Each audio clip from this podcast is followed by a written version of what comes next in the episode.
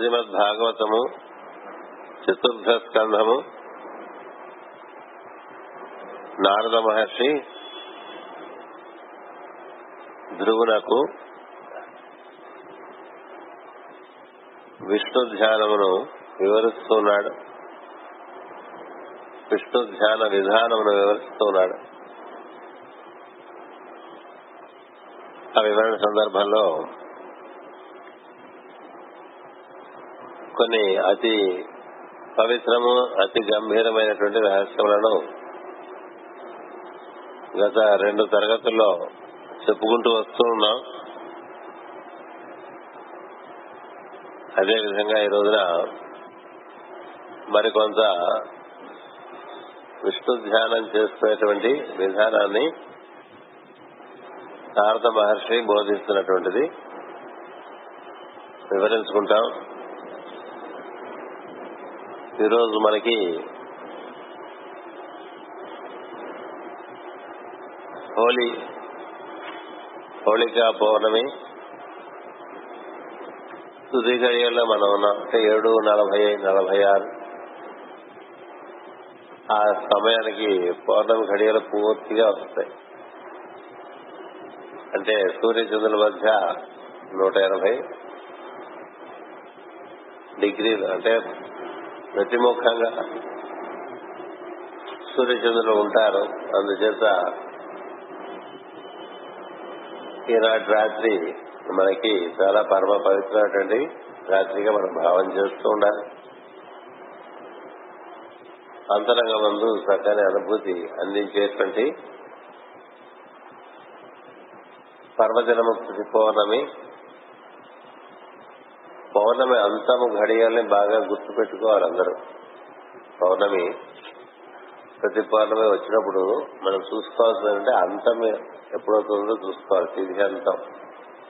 తిథి అంతంలోనే పౌర్ణమి ఘడియలు పరిపూర్ణమైనటువంటి కనిపిస్తాయి. అందుచేత అంటే నూట ఎనభై డిగ్రీలు సూర్యునికి చంద్రుడికి మధ్య ఏర్పడతాయి అంతం తిథి అంతంలో పౌర్ణమి తిథి అంతం ఈ అంతం నుంచి ఆరు గంటల ముందు అంటే ఇవాళ మనకి ఏడున్నరకి తిథ్యాంతం అనుకోండి. పంచాంగ ప్రకారం ఏడు నలభై ఆరు ఉంది. అందుకే చూశాను ఒకసారి. అక్కడి నుంచి ఆరు గంటల ముందంటే ఒకటి నలభై ఆరు నుంచి మధ్యాహ్నం ఒకటి నలభై ఆరు నుంచి అలా పౌర్ణమి తిరిగి వరకు కాంతి పెరుగుతూ ఉంటుంది. అక్కడ పరాకాష్ట ఏడు నలభై ఆరుకి పరాకాష్ట అక్కడి నుంచి మళ్ళీ ఆరు గంటలు. అంటే ఒకటి నలభై ఆరు రాత్రి వరకు. ఈ పన్నెండు గంటల్లో పరమ గురువులు వచ్చినటువంటి వాగ్దానం ఏంటంటే అత్యుతత్పరులైనటువంటి వాళ్ళు శ్రద్ధాళులైనటువంటి వారు వారందరికీ కూడా మేమంతా అందుబాటులో ఉంటాం సాన్నిధ్యం ఇవ్వటానికి అని చెప్పారు. అందుచేత మనం ఆ ఘడియల్ని ప్రత్యేకంగా గుర్తించి పగలు కన్నా రాత్రి ఎక్కువ తప్పుడు తక్కువగా ఉంటుంది కాబట్టి ప్రపంచంలో. మనం ఆ సమయాన్ని సద్వినియోగం చేసుకునేటువంటి ప్రయత్నం చేస్తూ ఉండాలి. అలా ప్రతి పౌర్ణమి కూడా ఒక దర్శ దర్శన పౌర్ణమి అని చెప్తారు. అందుకనే పౌర్ణమి గాని అమావాస్య గాని ఈ రెండు తిథులు చాలా ప్రధానంగా. అమావాస్య ఆరంభం పౌర్ణమి అంతం చూస్తాం. అమావాస్యకి ఆరంభం ముందు ఆరు గంటలు తర్వాత ఆరు గంటలు. దాని గురించి పరమ గురువులు మాట్లాడలేదు. పరమ గురువులు మనకేం చెప్పారంటే పౌర్ణమి ఘడియల నుంచి ఆరు గంటల ముందు ఆరు గంటల తర్వాత. ఈ పన్నెండు గంటల సమయంలో మేము అందుబాటులో ఉంటాం. అందువల్ల మీకు శ్రద్ధ ఉండి భక్తి ఉండి తదనుకునేటువంటి అనుసంధానం ఉండి దాని గురించినటువంటి తపన ఉన్నటువంటి వారికి మేము చక్కని మార్గదర్శకత్వం వహిస్తాం. కావలసిన సూచనలు ఇస్తాం. ఇలాంటి ఎన్నో విషయాలు తెలియజెప్పారు ఈ రోజున మనకి ఈ హోలికా పౌర్ణమి సందర్భంగా మనకి ఏడు నలభై ఆరుకి ఆ పౌర్ణమి తిథి పరిపూర్ణంగా ఏర్పడుతుంది అంటే అంతము తిథి అంతం. అటు పైన మనకి ఆరు గంటలు ఇంకా అవకాశం ఉందన్నమాట. ఇది ఈ రోజున మనం ఇలా ఇక్కడ సమావేశం అవడం వల్ల ఈ విషయం మీకు తెలియపరచడానికి వీలుపడి ప్రతిసారి మనం ప్రతి పౌర్ణమికి ఇదే గుర్తు పెట్టుకుని తిథి అంతం నుంచి ఆరు గంటల ముందు ఆరు గంటల తర్వాత కార్యక్రమం ఎక్కువ అంతరంగ మందు దివ్యత్వంతో అనుసంధానం చెందేటువంటి ప్రయత్నంలో ఉండాలి అలా ఉన్నట్టయితే అది సాధన పరంగా తోడ్పడుతుంది. లేకపోతే మనకి అది యాంత్రికంగా అన్ని చేస్తూ పోతూ ఉంటూ ఉంటాం. టైం ప్రకారం తిన్నట్టే టైం ప్రకారం ప్రార్థన. కదా? అన్ని టైం ప్రకారం గబగబ చేస్తూ ఉంటాం. టైం ప్రకారం తింటే కనీసం తిన్న అనుభూతి ఉంటుంది. కదా? టైం ప్రకారం ప్రార్థన చేస్తే మరి దానికి అనుభూతి ఉండాలి కదా. అనుభూతి లేని సాధన. ఆనందాన్ని అనుభూతి వినా ఆనందనహేని బాబా గారు చక్కని కీర్తన పడతారు. జీవిత అనుభూతి కోసం ఒక తపన ఉండాలి. భాగవతము అనుభూతిని ఇచ్చేటువంటి కదా. కదా. మధుర భక్తి ఇందులో ప్రధానం. అంటే అనునిత్యం కృష్ణుని యొక్క అనుభూతి పొందేట్టుగా ఉంటాయి ఇందులో ఉండే విషయం శ్రీకృష్ణ భూషణ శృంగార రత్నాకర అంటుంటే నీకు మనకు లోపల ఒక రకమైనటువంటి అనుభూతి ఏర్పడుతూ ఉండాలి. ఏ అనుభూతి లేకుండా ఉంటే అట్లా మూడు వారిన ఎండిపోయిన చెట్టలే ఉంటాయి. అనుభూతికి కాలం కొన్ని కొన్ని సందర్భాలు ఎక్కువగా అవకాశంగా ఏర్పరుస్తూ ఉంటుంది అలాంటి కాలం పూర్ణం అవటం చేత మనం ఈ విషయం ఒకసారి అందరికి గుర్తు చేస్తూ నాకు కూడా గుర్తు చేసుకుంటున్నాను ఇదంతా మనం ఇక్కడ చేరి ఈ విధంగా మనం మాట్లాడుకుంటున్నామంటే ఇక్కడ మాట్లాడేది భాగవతం పైన పలికినది భాగవతం మాట పలికించిన వాడు రామభద్రుడట అన్నప్పుడు ఈ పలికేవాడు కూడా ముందు ఇక్కడ నుంచి ఇలా మాట్లాడదామని అనుకోకుండానే వచ్చి కూర్చుంటాడు. ఎందుచేతంటే పలికించిన వాడు రామభద్రుడు అనేటువంటి విశ్వాసం ఉండాలి. లేకపోతే భాగవతం చదువుకోకూడదు కదా?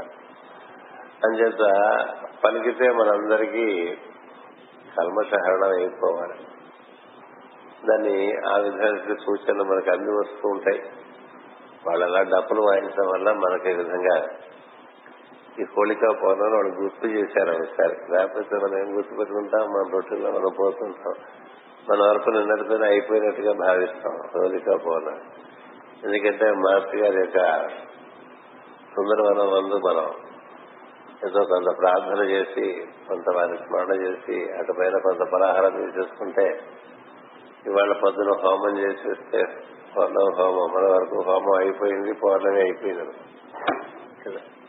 అలా అయిపోతుంది అలా అయిపోతే ఈ పంచాంగాలు తొమ్మిది గంటలకి ఇవాళ రాత్రి పౌర్ణమి ఘడియలు దాటిపోతాయి కాబట్టి నిన్న చేశారు అక్కడ కార్యక్రమం. కానీ నిజానికి ఎప్పుడు గుర్తుపెట్టుకోండి పౌర్ణమి అంతమే ప్రధానం. అందుకని అంచెడు ఘడియల నుంచి అనుభూతి చాలా ఎక్కువగా ఉంటుంది కాబట్టి ఈ రాత్రికి అనుభూతి దొరికే అవకాశం ఉంది కాబట్టి ఓ పన్నెండు నిమిషాలు పడటం దాని గురించి చెప్పుకోవడం జరిగింది. ఇప్పుడు మళ్ళీ భాగవతం చెప్పుకుందాం. నారద మహర్షి ధ్రువునకు అనేకమైన విషయములు రహస్యపరమైన విషయములు చెప్పినట్లుగా మనకి అట్లా పై పై చదువుకుంటే తెలియలేదు. కానీ వివరించుకుంటే కింద తరగతిలో చాలా విషయాలు. ఈ అంతరంగ మందు హృదయము అది నాలుగు పొరలలో ఉండటం మూడు త్రిభుజ నాలుగు త్రిభుజములుగా ఉండటం అటువంటి విషయాలను తెలుసుకున్నాం. అలాగే నారద మహర్షి వాసుత్వం గురించి చెప్పాడు. హరిణి గురించి చెప్పాడు నారాయణుడి గురించి చెప్పాడు ముగ్గురు గురించి చెప్పాడు. ఆ మూడు మూడు విషయాలు సందర్భోచితంగా అవి ఎలా ఆ పదాలు వాడబడినాయో కూడా చెప్పడం జరిగింది. మీకు గుర్తుండకపోవచ్చు కానీ ఒకసారి గుర్తుంచుకోవడానికి ప్రయత్నం చేయండి. గుర్తు రాకపోతే చెప్పిన విషయం క్యాసెట్లో ఉంటుంది కాబట్టి వినండి. అందుచేత ఆ విధంగా యమునా నది తీరం అంటే ఏమిటో చెప్తాం. యమున యమునకి ఎట్లా యమునకి చేరటం అంటే ఏమిటో కూడా చెప్పుకోవటం జరిగింది. అందుచేత అక్కడ మధువనం గురించి కూడా చెప్పారు. పురాణ పురుషుల్లో మధువనం గురించి మాస్టర్ దాని యొక్క చరిత్ర చెప్తారా. అది ఏమైనా వీలుంటే చదువుకోండి అని కూడా చెప్తారు ఎవరు? మనకి హోంవర్క్ ఏ ఉండదు. ఎందుకంటే హోంవర్క్ చేసినా మళ్ళీ వెరిఫై చేయడం అనేది ఉండదు కదా. ఇది ఆత్మ సాధన విషయం. మనకు నిజంగా వారం రోజులు టైం ఉంటే వారం రోజుల్లో పురాణ పురుషులు తీసి అందులో మాస్టర్ మధువనం గురించి ఏం చెప్పారో తెలుసుకుందాం అనేటువంటి తప్ప మనలో లేదంటే దానికి ఏం చెప్పాలి? శ్రద్ధ లేదు అని చెప్పాలి. భక్తి లేదు అని చెప్పాలి కదా? అది ఉందో లేదో నేను మీకు చెప్పను మీకు మీకే తెలుసు. మీలో ఎవరు మతహనం గురించి చదివారో మీకు తెలియదు ఈ వారం రోజులు ఊరికే మనకి మనం అనుకుంటే లాభం మనం చాలా మహాభక్తులు అనుకోగలం. ఏదైనా ఒక విషయం చెప్పినప్పుడు ఆ విషయం దానికి పూర్ణంగా వివరించడానికి అవసరం లేకుండా అప్పటికే లిఖితమైనటువంటి విషయములు ఉన్నాయనుకోండి. అవి ఒక్కసారి మనం రిఫరెన్స్ ఇచ్చినప్పుడు వాటిలోకి వెళ్ళి అది చదువుకోవటం అనేటువంటిది మన శ్రద్ధకి సంబంధించి. అలా కానప్పుడు ఊరికి ఇట్లా విని వెళ్ళిపోతే ఆ కాసేపే బాగుంటుంది. తర్వాత మళ్ళీ మన మనస్సు దాని నిండా మన సమస్యలు. కదా? మనకి మళ్ళీ భాగవతంకి వచ్చే లోపల మనకు మిగిలేదు ఏంటంటే సమస్యలే. మళ్ళీ భాగవతం మొదలుపెట్టిన కాసేపు ఒక పావు గంటల సమస్యలు బయటకు వచ్చేస్తాం. మళ్ళీ భాగవత ప్రవచనం అయిపోయినా మళ్ళీ సమస్యలు కదా? అట్లా ఏదో మనకి ఖైదీకి ఒక అరపూట అలా కాస్త కారాగారం నుంచి బయటికి పట్టుకొచ్చేసినట్టుగా కాసేపు అనుభూతి ఆ కాసేపు బాగుంటుంది. ఏదో వారానికి ఒకసారి బీచ్కి వెళ్ళినట్టుగా. అలా బాగుండటం వల్ల అదొక అభ్యాసం అయిపోతుంది అదొక వ్యసనం అయిపోతుంది అలా వింటాం ఒక వ్యసనం అయిపోతుంది. వినటం అనేటువంటి వ్యసనం మంచిదే కానీ దానికి సంబంధించిన అనుబంధమైనటువంటి అనుభూతి రావాలంటే చెప్పబడినటువంటి సూచనల్ని అందుకుని చక్కగా వాటిని ఆచరించే ప్రయత్నం చేస్తూ ఉండాలి. అందుచేత నీవు బాలుడవు వేదాధ్యయనము మొదలగునవి నీకు అందుబాటులో లేవు ఇవి కూడా చెప్తారు. యమ నియమములు ఆయన తెచ్చుకోవాలో చెప్పారు. కదా అది? దాంతోనే కింద మనం పూర్తిగా ఆవించాం.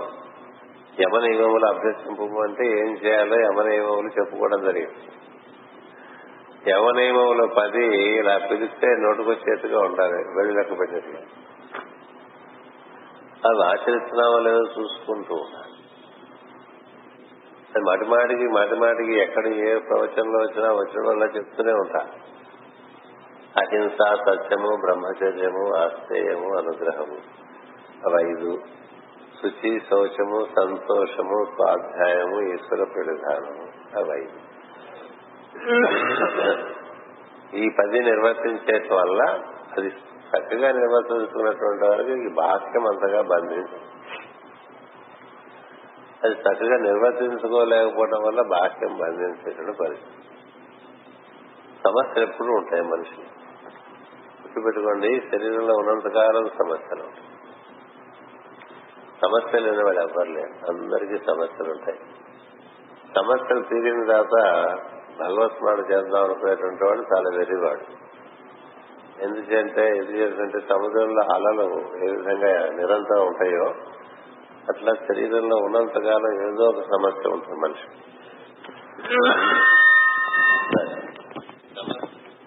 సమస్య. సమస్య ఎప్పుడు ఉంటుందని గుర్తుపెట్టుకుని సమస్యలో ఉండకుండా ఉండేటువంటి విధానం ఒకటి భాగవతంలో ఇచ్చారు కాబట్టి దాంట్లో ప్రవేశించాలి అంచేత నీవు వేదాధ్యయనం మొదలైనవి నీకు అందుబాటులో లేవు. అయినను మించిపోయినది లేదు. ఇప్పుడు వేదాధ్యయనం మనం చేశాము చేయలేదు అనేదాంతో సంబంధం లేదండి. భగవంతుని చేరటారు కదా గుర్తుపెట్టి వేదాధ్యయనం చేస్తే వచ్చే ఒక ప్రత్యేకమైన అపాయం ఏంటంటే నాకు వేదాలను అధ్యయనం చేశాననేటువంటి ఒక అహంకారం. దాన్ని దాటం మళ్ళీ చాలా కష్టం. ఏదైనా పురుషత్వం శ్రీసత్వం వచ్చేసరికి అది దాని వాళ్ళ మీద మనకి తెలుసుకుంటుంది కదా? చిన్న చిన్న విషయాలకి ఎంత ఉంటే బాగా డెవలప్ నేర్చుకున్న వాళ్ళకి ఎంత ఉంటుంది? దాంట్లో బయటకు వెళ్ళాలంటే చాలా కష్టం. అందుకని అవన్నీ అందుబాటులో లేవనేటువంటి భయం లేదు. నీకు అక్కర్లేదు అది అలా లేదే అని ఏది లేదు దాని గురించి బాధపడక దైవాన్ని పొందడానికి కావాల్సింది ఒకటే ఆస్తి తపర అది ఉంటే చాలు. నీకు తగినట్లు దర్భాశ్రమున ఆశీనుడవై లేక లేడి చర్మపై ఆశీనుడవై స్వస్తికము మొదలగు ఆశ్రములు కల్పించుకును ముమ్మారు ప్రాణాయామము చేయము. ఎప్పుడు ప్రార్థన కూర్చున్నా గుర్తుపెట్టి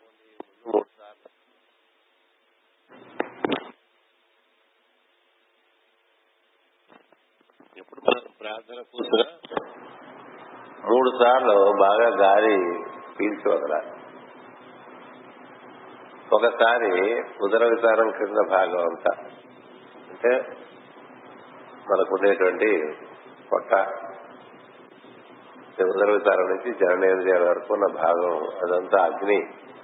ఆవరించి ఉంటుందని చెప్పారు ఇదివరకు. అగ్ని వాయువు సూర్యుడు అంటాం. ఇది వెలుగు. శిరస్సు సూర్యుడు హృదయం అంతా కూడా వాయువు హృదయ స్థానం అంటే ఉదర విస్తారానికి కంఠానికి మధ్య ఉండేదంతా వాయువు చేత పరిపాలింపబడుతుంది. ఉదర వితానం నుంచి జననేంద్రియముల వరకు ఉండే భాగం అంతా కూడా అగ్ని చేత ఆరాధన చేయబడుతుంది. అంటే పరిపాలింపబడుతూ ఉంటుంది. అందుచేత మూడు సార్లు మనం గాలి గట్టిగా పీల్చి వదిలినప్పుడు ముందు మొట్టమొదటి గాలి అగ్నయ స్వాహ అంటే నీవు ఆవరించు అని. వాయువు అగ్ని బాగా ఆవరిస్తే మనకు ఉండేటువంటి ఈ ఉదరవిధానం కింద భాగంలో ఉండేటువంటి జఠరాశయము పెద్ద పేవులు చిన్న పేవులు తర్వాత కాలేయము అటుపైన ఉన్నాయి కదా ప్యాంక్రియస్ ఇలా చాలా ఉన్నాయి అక్కడ. అన్నీ ఉన్నాయి. మన జబ్బులన్నీ వచ్చేవన్నీ అక్కడే ఉన్నాయి. అవన్నీ అగ్ని చక్కగా ఆరాధన చేసుకునేటువంటి వారికి వాటి జబ్బులు రాకుండా ఉండే అవకాశం ఎక్కువగా ఉంది. అది అగ్ని చేత పరిపాలింపబడుతుంటుంది. దానికి అనుసంధానంగా ఉదర విధానం పైన వాయువు పనిచేస్తుంది. వాయువు బాగా పనిచేస్తుండడం వల్లనే మనకి ప్రాణవాయువు బాగా పెంచబడటం అపాన వాయువు వదలబడటం రక్త ప్రసారం జరగటం గుండె సరిగ్గా కొట్టుకోవటం ఊపిరితిత్తులు బాగా పనిచేయటం ఇలాంటివన్నీ జరుగుతుంది అంచేత ఉత్తర విధానం కింద భాగంలో వాయువు అగ్ని పై భాగంలో వాయువు అటు పైన శిరస్సులో సూర్యుడు అంటారు. అందుకనే మనం అగ్నయే స్వాహ వాయవే స్వాహ సూర్యాయ స్వాహ అని చెప్పి అగ్ర ప్రజాపతి స్వాహ. అగ్నయే నమ వాయవే నమ సూర్యాయ నమ ప్రజాపతి నమ అంటాం పొద్దున హోమంలో అలా అందుచేత మనలో ఇలా ఒక అమెరిక ఉన్నది ఈ అమెరికలో మనం ఒకసారి మూడు సార్లు గాలి పీలిస్తే అంటే గాలి ఎప్పుడు పీలుస్తూ ఉంటాం. గుర్తుపెట్టుకు పీలిస్తే ప్రాణాయామం కదా? గాలి పీలుస్తున్నాం అని గుర్తుండి గాలి పీల్చడం వేరు. మనకు గుర్తు లేకుండా గాలి పీల్చడం వేరు. రెండింటికి ఏంటండి తేడా? గాలి పీలుస్తున్నారు. గుర్తు పెట్టుకుంటూ గాలి పీలిస్తే ఏం జరుగుతుంది?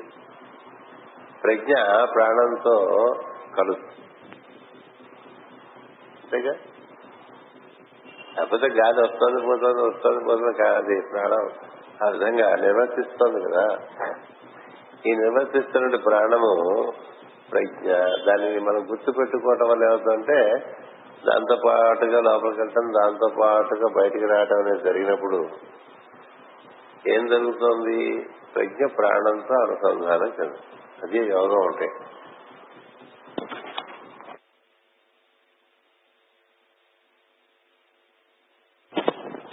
పరిపూర్ణంగా ప్రజ్ఞా ప్రాణము ఏకీభావం చెందితే నీకు ఆత్మదర్శనం అవుతుంది. ఎందుకంటే ఆత్మ యొక్క రెండు ప్రవాహములే ప్రజ్ఞా ప్రాణము. ఆత్మ నుంచి ప్రజ్ఞ మనస్సు నుంచి భావములుగా ప్రవహిస్తూ బుద్ధి మనస్సు ఇంద్రియములు ఇవి ఆధారంగా ప్రజ్ఞ శరీరము ఆధారంగా అన్ని పనులు చేస్తూ ఉంటుంది ప్రజ్ఞ. ఎరుక అంటాం దాన్ని. అదే ఆత్మ నుంచి పుట్టినటువంటి ప్రజ్ఞలోంచే ప్రాణం పుట్టుకొస్తుంది.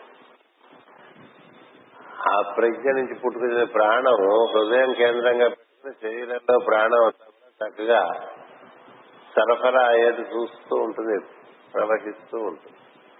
అందుకే మనకి రెండు ప్రవాహాలు ఉంటాయి. ఒకటేమో ప్రజ్ఞా ప్రవాహము మరొకటేమో ప్రాణ ప్రవాహం ఈ ప్రజ్ఞా ప్రవాహము ప్రాణ ప్రవాహము రెండింటినీ జోడించడమే యోగం.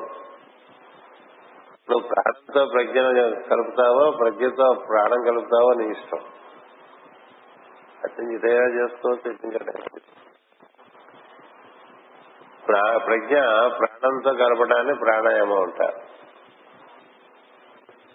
ఇక్కడ ప్రజ్ఞయందు దృష్టి పెట్టి ఇక్కడంటే పాలభాగమునందు లేక భూమధ్యమునందు. అక్కడే ప్రజ్ఞను స్థిరపరిస్తే అక్కడే ఉంటే ప్రాణం వచ్చి ఆ ప్రజ్ఞ అక్కడ చేరుతుంది. ప్రజ్ఞను ప్రాణం చేరడం ఒక పద్ధతి.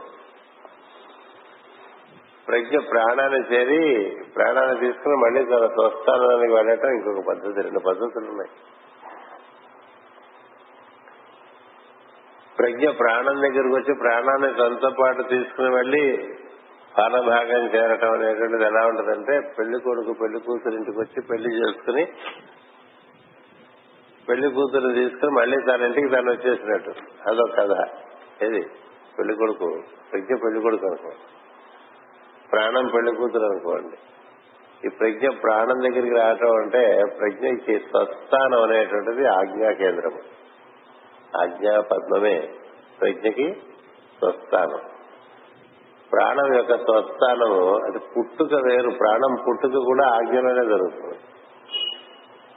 కానీ అక్కడి నుంచి క్రమంగా అది దిగి వచ్చి హృదయమునందు చేరు. హృదయం కేంద్రంగా పనిచేస్తూ ఉంటుంది ప్రాణం. అందుకని ఈ ప్రజ్ఞ వచ్చి ప్రాణం దగ్గరికి ఈ ప్రాణంతో కూడి ప్రజ్ఞా ప్రాణములు కలిసి ఇలా హృదయం నుంచి విశుద్ధి మీదుగా భూమధ్యాన్ని దాటి ఆజ్ఞలోకి వెళ్ళటం అనేటువంటిది జరిగితే అటువంటి వాడికి ఆత్మ దర్శనం అయ్యేటువంటి పరిస్థితి ఉన్నది. అనుభూతి ఆత్మానుభూతి అప్పుడు మరొక విధానం ఏంటంటే సరాసరి భారభాగం అందే ప్రజ్ఞ అందే మనసును ఏకాగ్రత చేసి అక్కడే ఉంచి భావములు ఏమొస్తున్నా అనేది గమనిస్తూ మళ్ళీ అక్కడికే ఇక్కడే ఉంటాను నేను ఇక్కడే ఉంటాను ఆవిడ వచ్చి నన్ను చేరుతుంది అన్నట్టుగా ఉంది. మనకి అలా ఉంటాయి కథలు రెండు కదా? కైలాసం పార్వతి వచ్చి చేరుతుంది. అదో పద్ధతి కదా? పార్వతీదేవి తపస్సు చేసి కైలాసం వచ్చి చేరిందండి ఆయనతో. అదో కథ అలా ఒకటి ఉంటుంది.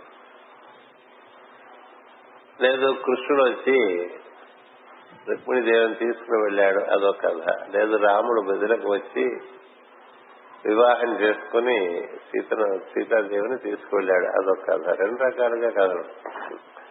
అలాగూ ఉండదు ఇలాగూ ఉండదు కదా? అంటే పాలభాగమునందు మనం ప్రజ్ఞను స్థిరపరిచి అక్కడే ఉండటానికి ప్రయత్నం చేయటం అనేటువంటిది దానికి సంకల్ప బలం చాలా ఉండాలి. సులభంగా చేరటానికి మనకి ఉపనిషత్తులు ఎప్పుడు హృదయం చేరు హృదయం చేరు అని చెప్తాయి. హృదయం చేరితే హృదయం నుంచి ఇద్దరు కలిసి వెళ్ళిపోవచ్చు పైన ఎంచేత ప్రజ్ఞా ప్రాణముల యొక్క పుట్టుక ఆజ్ఞయందు అలా పుట్టినటువంటి ప్రజ్ఞా ప్రాణములు క్రమంగా ప్రాణం అక్కడి నుంచి ప్రవహించి హృదయాన్ని కేంద్రంగా చేసుకుని శరీరాన్ని పాలిస్తూ ఉంటుంది. ప్రాణము శరీరానికి ఇంద్రియాలకి మనస్సుకి బలమిస్తూ ఉంటుంది. ప్రజ్ఞ ఆత్మతత్వంగాను బుద్ధిగాను ఉండి మనసులో ప్రవేశించి ఇంద్రియాల్లో ప్రవేశించి శరీరంలో ప్రవేశించి కార్యక్రమాలు నిర్వర్తిస్తూ ఉంటుంది. మన కథ మనం తెలుసుకోకుండా ఏదో కథ తెలుసుకుంటూ ఉన్నాం కథ తెలుసుకున్నా ఒకటే అందువల్ల మూడు సార్లు ఇప్పుడు ఇక్కడ మూడు సార్లు ప్రాణాయామం చేయమన్నారు కదా దాని నుంచి పని చెప్పుకుంటూ వచ్చా. మూడు సార్లు ప్రాణాయామం చేసినప్పుడు ఏం చేయాలంటే మనలో మూడు భాగములు శిరస్సు ఉదర విచారం నుంచి కంఠం వరకు ఉన్నట్టు భాగము దాన్ని ఉరస్సు అంటారు. ఉదర విచారం నుండి కింద ఉన్నటువంటి భాగము జననేంద్రియముల వరకు దాన్ని ఉదరము అంటారు. శిరస్సు ఉరస్సు ఉదరము. ఈ మూడిటి ఎందు మనం ఒకే ఏకసూత్రంగా వ్యాప్తి చెంది ఉన్నాం. ఏకసూత్రంగా. ఏది ఇక సూర్యుడిగా వెలుగుగా వెలుగుతున్నదో తెలుస్తూ అదే ఈ ఉరస్సు చేరేసరికి వాయువుగా అదే ఉదరం చేరేసరికి అగ్నిగా. అందుకని అగ్ని వాయువు సూర్యుడు ఈ ముగ్గురు ప్రధాన దేవతలుగా మనకు వేదం చెప్తుంది. అందుకని ఈ మూడు మనలో నిత్యము అనుసంధానం చెంది ఉంటే మనకి పరిపూర్ణమైనటువంటి అనుభూతి ఉంటుంది. మళ్ళీ చెప్తున్నాను శిరస్సు ఉరస్సు ఉదరం. ఈ మూడిట్లో ఒకటి బాగుండకపోతే మిగతా రెండు కూడా బాగుంటాయి మూడు ఒకే పూసకు ఎక్కినటువంటి ఒకే సూత్రానికి ఎక్కినటువంటి పూసలు అంటే. అందుకని ఒకటి అస్వస్థతకు గురి అయితే మిగతా కూడా క్రమంగా అస్వస్థతకు గురి అవుతాయి. అందుకనే మామూలుగా మనకి జబ్బులు రావటం మొదలు పెడితే ముందు పొట్టలోనే మొదలవుతాయి జబ్బులని కదా? పొట్టలో మొదలై జమ్మదిగా గుండెల్లోకి చేరుతుంది. గుండెల్లో మొదలైపోయి బుర్రలోకి చేరిపోతుంది అయిపోతుంది. కదా? కదా జబ్బులు వస్తాయి. మనకి జబ్బులు వచ్చే డాక్టర్లు ఇక్కడ జబ్బులు వచ్చే డాక్టర్ కదా డబ్బులు జబ్బులు గురించి తెలిసిన డాక్టర్లు ఉన్నారు. కదా? షుగర్ వచ్చిందండి అంటారు షుగర్ వస్తే ఏం జరిగింది? అన్ని నెమ్మదిగా డిస్టర్బ్ చేస్తుంది కొన్నాళ్ళు పోయిన తర్వాత బీపీ వచ్చిందండి అంటారు వాటికి మందులు వేసుకుంటూ ఉంటే పొట్ట పాడైపోయి అరగటం మానేస్తుంది. అక్కడి నుంచి నెమ్మదిగా కొన్నాళ్ళు పోయేసరికి గుండె బాగాలేదండి అంటారు గుండె కూడా బాగాలేదు. ఆ తర్వాత ఏం జరుగుతుందంటే మధ్య మరపు వచ్చేస్తుంది అంటే ఏమైంది? ఇక్కడ నుంచి దెబ్బలా పైకి కొంతమంది ముందే మధ్య మరపు వచ్చేసి అనుకోండి వాళ్ళు సరాసరి అక్కడికి వెళ్ళిపోయినట్టే. ఏది పాడవకూడదో అది పాడైపోయినట్టు లెక్క కదా. మధ్య మరపు వచ్చింది అంటే అసలు ఏది ఏది ఉంటే మిగతాని బాగు చేసుకోవచ్చు అదే పోయినట్టు లెక్క. కదా? అందుకని శిరస్సు అందుకని ఆలోచనలు బాగుండాలి మరుపు రాకుండా ఉండాలి ప్రజ్ఞకు స్థానము శిరస్సు. కృష్ణోద్యోహ్ అంటూ ఉంటాడు అందుకని అలా పక్కకి వెళ్ళిపోను. చేయవలసిన విషయం అంటే మూడు సార్లు ప్రాణాయామం చేసినప్పుడు ఈ మూడు గుర్తురావాలి మొదటిసారి గాలి పీల్చి వదిలినప్పుడు ఉదరం అంతా కూడా అగ్ని ఆవాహనం చేసి స్వామి చల్లగా చూడు. నువ్వు బాగుంటేనే కదా మేము బాగుంటాం. నువ్వు మాలో బాగుంటేనే కదా. అహం వైశ్వానరో భూత్వ. ప్రాణిధనం దేహస్థిత ప్రాణుల దేహాన్ని ఆశ్రయించి ఉన్నటువంటి అగ్ని. అదే ప్రాణం. దానివల్లే ప్రాణం నడుస్తూ ఉంటుంది. అందుచేత అగ్నిని ఆవాహనం చేసుకోవాలి మొట్టమొదటిసారి. గాలి పీల్చినప్పుడు. రెండవసారి గాలి పీల్చినప్పుడు వాయువు. మూడవసారి గాలి పీల్చినప్పుడు శిరస్సు రెండు పెరుగు ఈ మూడు చక్కగా ఒకసారి మనం జప్తి తెలుసుకోవడం వలన అది చక్కగా ఓ లైన్లో పడిపోతాయి. ట్యూనప్ అంటాం చూసారా? ట్యూనింగ్ అప్ కింద ఏం చెప్తారంటే మూడు సార్లు గాలి పీల్చి వదులు అంటారు మూడు సార్లు గాలి పీల్చి వదలటం అంటే మూడు సార్లు ఓంకారం చేయటం కూడా. ఓంకారం అందుకే మూడు సార్లు చేయండి రా అని చెప్తారు. రెండు సార్లు చేయమని చెప్పాలిగా? మూడు సార్లు చేయటంలో మూడు భాగాల్లోనూ నీకు ఈ అను ఈ అనుసంధానం అలైన్మెంట్ అంటారు. జరగాలి అందుకని మూడు సార్లు ప్రాణాయామం చేసి దానితో ప్రాణములకు ఇంద్రియములకు మనస్సులకు బలములకు గల చాంచల్య దోషములు పరిహరించుకును. మనస్సును వెనకకు మరల్చుకును అన్న అలా మనం మూడు సార్లు శ్వాసతో అనుసంధానం చెందడం వల్ల ఎక్కడెక్కడో తిరిగే మనస్సు. అది శ్వాస ప్రక్రియతో మైత్రి దానికి ఏర్పడుతుంది. సహవాసం ఏర్పడుతుంది. ఆ సహవాసం పెంచాలి బాగా. మనసుకి శ్వాసతో సహవాసం పెంచాలి. అలా పెంచకపోతే అప్పటికి ఏం కాదు. ఊరికే కూర్చున్నప్పుడు ఎలాగో గాలి పీలుస్తూనే ఉన్నాం కాబట్టి ఆ పీల్చి వదిలే గాలితో మనసుని కలపండి. ప్రాణాయామం చేయడానికి పెద్ద షో అక్కర్లే. వాళ్ళు ఎంతో కూర్చుని కూడా ఏదో కూర్చులో అలా చేసుకుంటూ ఉండదు ఏం చేయమన్నారు ప్రాణాయామం అంటే? శ్వాసతో మనస్సు కలుపు. అదే ప్రాణాయామం. ఇలా కూర్చుని ఇలా పెట్టేసి అవన్నీ అక్కర అవన్నీ వికారాలు. ఈ వీటిలోనే ఉండిపోతుంది మనస్సు ఇలా అలా అన్ని పెట్టినా నీ మనసు అన్ని లేకపోతే అది ప్రాణాయామంగా. అలా అలా పెట్టకుండా కూర్చోవచ్చు. అది సివివి అని చెప్పారు. ఏం చెప్పారంటే ఆయన చెప్పింది ఇంకో ఇక్కడ ఏకంగా పాలభాగం చెప్పారు. శివుడు కృష్ణుడు సివివి కృష్ణుడు పాలభాగం చెప్పారు. ఉపనిషత్తులనే హృదయం చెప్పారు. అందుకని ఇక్కడ హృదయం గురించి ఎందుకంటే వాసుదేవ మంత్రం కదా. అంటే హృదయం చేరాలంటే శ్వాసతో మనస్సుని అనుసంధానం చేయాలి అది ఎప్పుడు చేయకూడదని ఎప్పుడైనా చేయాలి ఎక్కువ ఆచారాలు పెట్టేసి ప్రాణాలు చేయకుండా ఎక్కువ నిబంధనలు పెట్టి ప్రాణాలు చేయకుండా చెప్పేదే భాగవతం. సత్యం ఎప్పుడు దానికి ఆచారం ఊరికే నిబంధనలు తక్కువ. నీకు రుచి ఉండాలి కానీ రుచిగా ఉంటే ఎలా పడితే ఎలా నిలబడి కూడా తినేట్లా అలా పెట్టుకుని. కదా అంతేగాని అక్కడ కూర్చుని ఇట్లా బాస్ పెట్టేసుకుని ప్రోక్షణం చేసేటట్టు తినేస్తున్నారా? లేదు కదా. ఎందుకని? రుచి. ఎక్కడ రుచి ప్రధానమో అక్కడ మిగతా ఆచారం అంత ప్రధానం అయిపోతుంది కడుపు నిండిందా లేదా?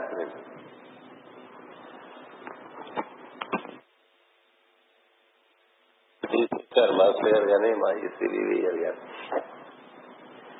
ప్రధానమైన విషయంలో ఆసక్తి లేకుండా ఊరికే దాని చుట్టూ అప్రధానంగా బోల్డ్ procedure పెంచేసాం.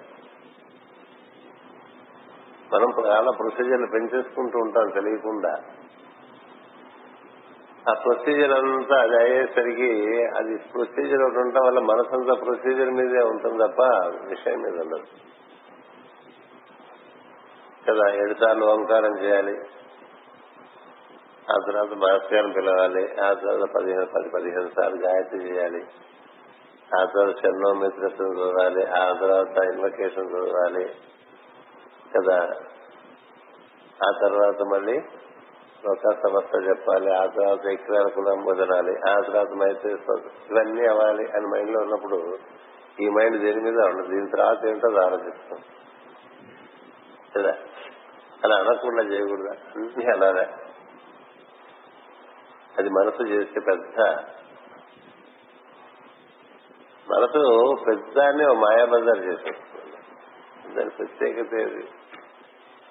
It drives you away from simplicity it drives you away from truth ఎప్పటికప్పుడు అట్లా ప్రొసీజర్స్ పెంచేసి రుచి కొద్ది పెట్టుకుంటూ ఉంటాం కానీ అంతా ఎప్పుడు చేయాలి అంతా? దేనికోసం చేస్తాం? అది అది మర్చిపోయి మిగతా అన్ని చేస్తుంటే ఉపయోగం?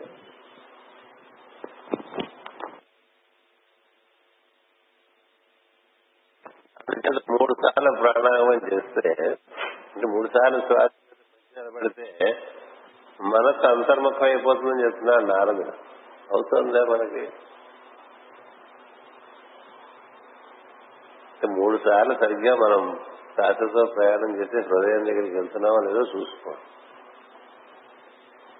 హృదయం దగ్గరికి మనసు వెళ్ళటం ఒక అభ్యాసం అయితే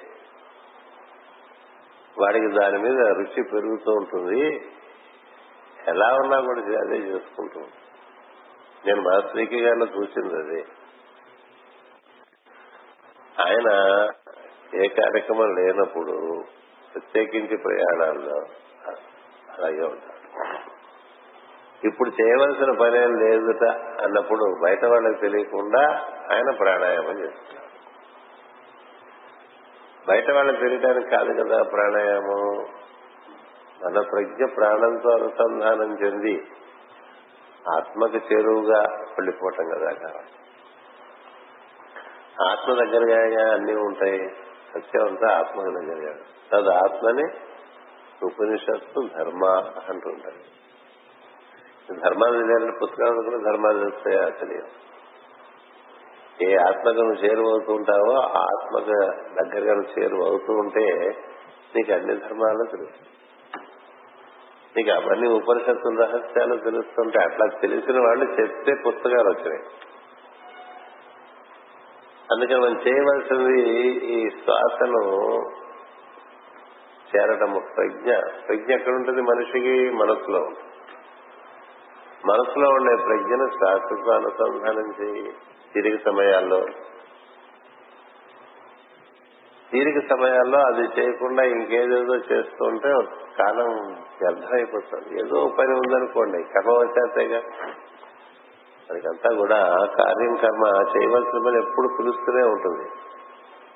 చేయవలసిన పని చేసేసిన తర్వాత మిగతా టైంలో ఏం చేస్తా?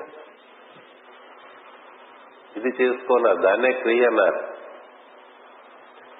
క్రియాయోగం అంటే ఏం లేదండి ఈ శ్వాసతో ప్రజ్ఞను అనుసంధానం చేయటమే క్రియ. నీలో ఒక క్రియ జరుగుతోంది దాంతో నువ్వు ప్రజ్ఞను కలుపు.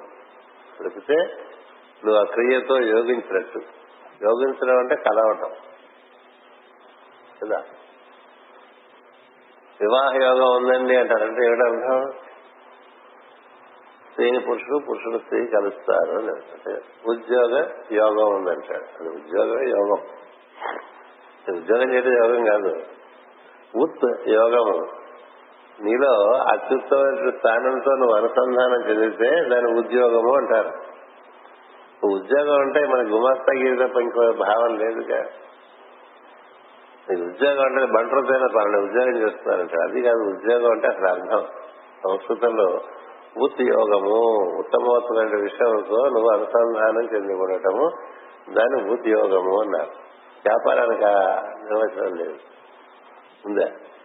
వృత్తికి ఆ నిర్వచనం లేదు. కాబట్టి ఏది గొప్పది? పదాల్లో పనిలో వేరబెట్టేది పదంలో బుద్ధి యోగము తరం. దేంతో మనం కలిస్తే అది యోగం అంటారు. మీకు గృహయోగం ఉందండి అంటారు కదా? వివాహ యోగం ఉందంటారు. సంతాన యోగం ఉందంటారు. దరిద్ర యోగం ఉందంట అంటారు కదా. అంటే దాంతో కలుస్తామని అర్థం. అందుకని యోగం అంటే ఏంటి?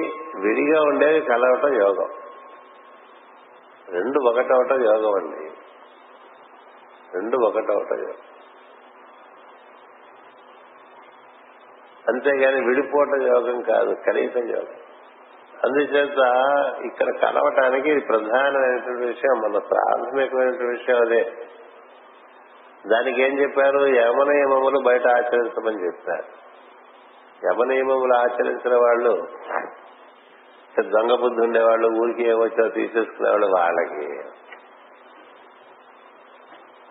అంత రిఫ్రాఫే ఏది? ఎవరన్నా ఏదైనా ఊరికే ఇస్తారా అని చూసేవాళ్ళు. అయితే ఊరికి వారి మీద ఎక్కేద్దాం అనుకునేవాళ్ళు. మాకు పూర్వకాలం ఉండేవాడు ఒకసారి మీ స్పోర్ట్లు ఇస్తారని అనుకుని ఎందుకు మా స్పోర్ట్ నీకు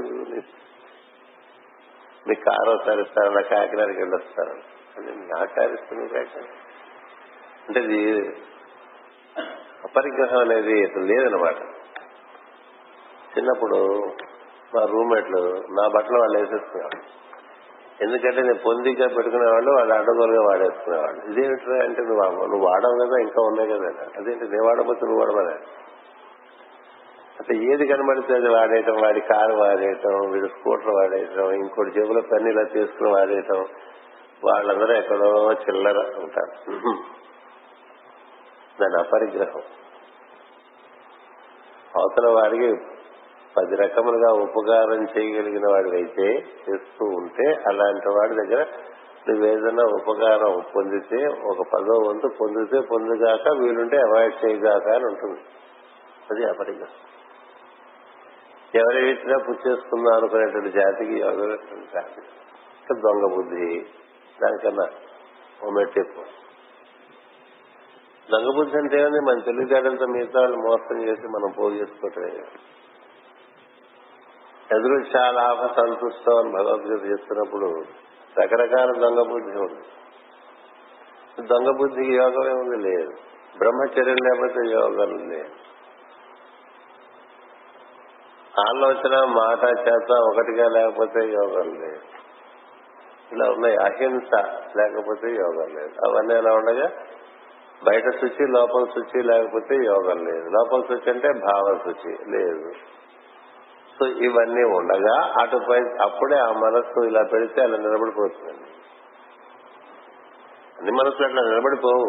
మనసు ఉంది కదా అలా పెట్టేద్దాం అంటే ఏసేవాళ్ళే ఉంటుంది మనసు శాస్త్రం మీద పెడుతుంటే కొత్తగా ఉంటుంది. మొదట్లో రెండు మూడు శాస్త్రాల వరకు అది కాస్త పరికిస్తూ ఉంటుంది. నాలుగో శాస్త్రం నువ్వు చేసుకొని వెళ్ళిపోతుంది. శరీరమే చేస్తూ ఉంటుంది శ్వాస అది నువ్వు కలిసినా కలగపోయినా చేస్తుంది దానికి గడియారం లాగా కీ ఇచ్చినంత కాలం అది అలా తిరుగుతూనే ఉంటుంది కదా. అదొకటి ఉంది. కీ ఇచ్చే గడియారాలు లేవు. మనల్ని బ్యాటరీ గడియారాలు పెట్టాం కదా. అదంతా అన్వయం అవ్వగానే ఆగిపోతుంది. అట్లాగే ప్రతివాడికి ఇంత ఆయుర్దాయం కీచి పంపించేస్తారు. ఎన్ని శ్వాసలు? ఆ శ్వాసలో ఉండగానే ఆ శరీరం పడిపోతుంది. కానీ ఈ శ్వాసను జాగ్రత్తగా వాడుకున్నావు అనుకో నువ్వు ఎక్కువ కాలం ఉంటావు. ఈ శ్వాస తొందరగా ఖర్చు పెట్టేసావు అనుకో అందుకనే హంసలు అంటూ ఉంటారు. హంసలు. శ్వాసలు బాగా ఖర్చు పెట్టేశారనుకోండి అంటే ఆందోళన భయం రకరకాల ఆందోళనలు ఉంటాయి రకరకాల భయాలు ఉంటాయి.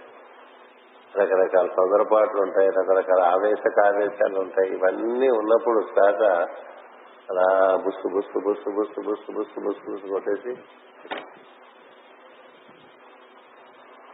అలా అయిపోతే తొందరగా అయిపోతుంది ఆయుర్దాయం అయిపోయింది అంట. కొంతమంది శ్వాసని చక్కగా కాపాడుకుంటారు హంసల్ని కాపాడుకుంటారు. పిచ్చినారు వాడు డబ్బు వాడుకుంటాడు చూసారా? అలా శ్వాసలు వాడుకోవాలి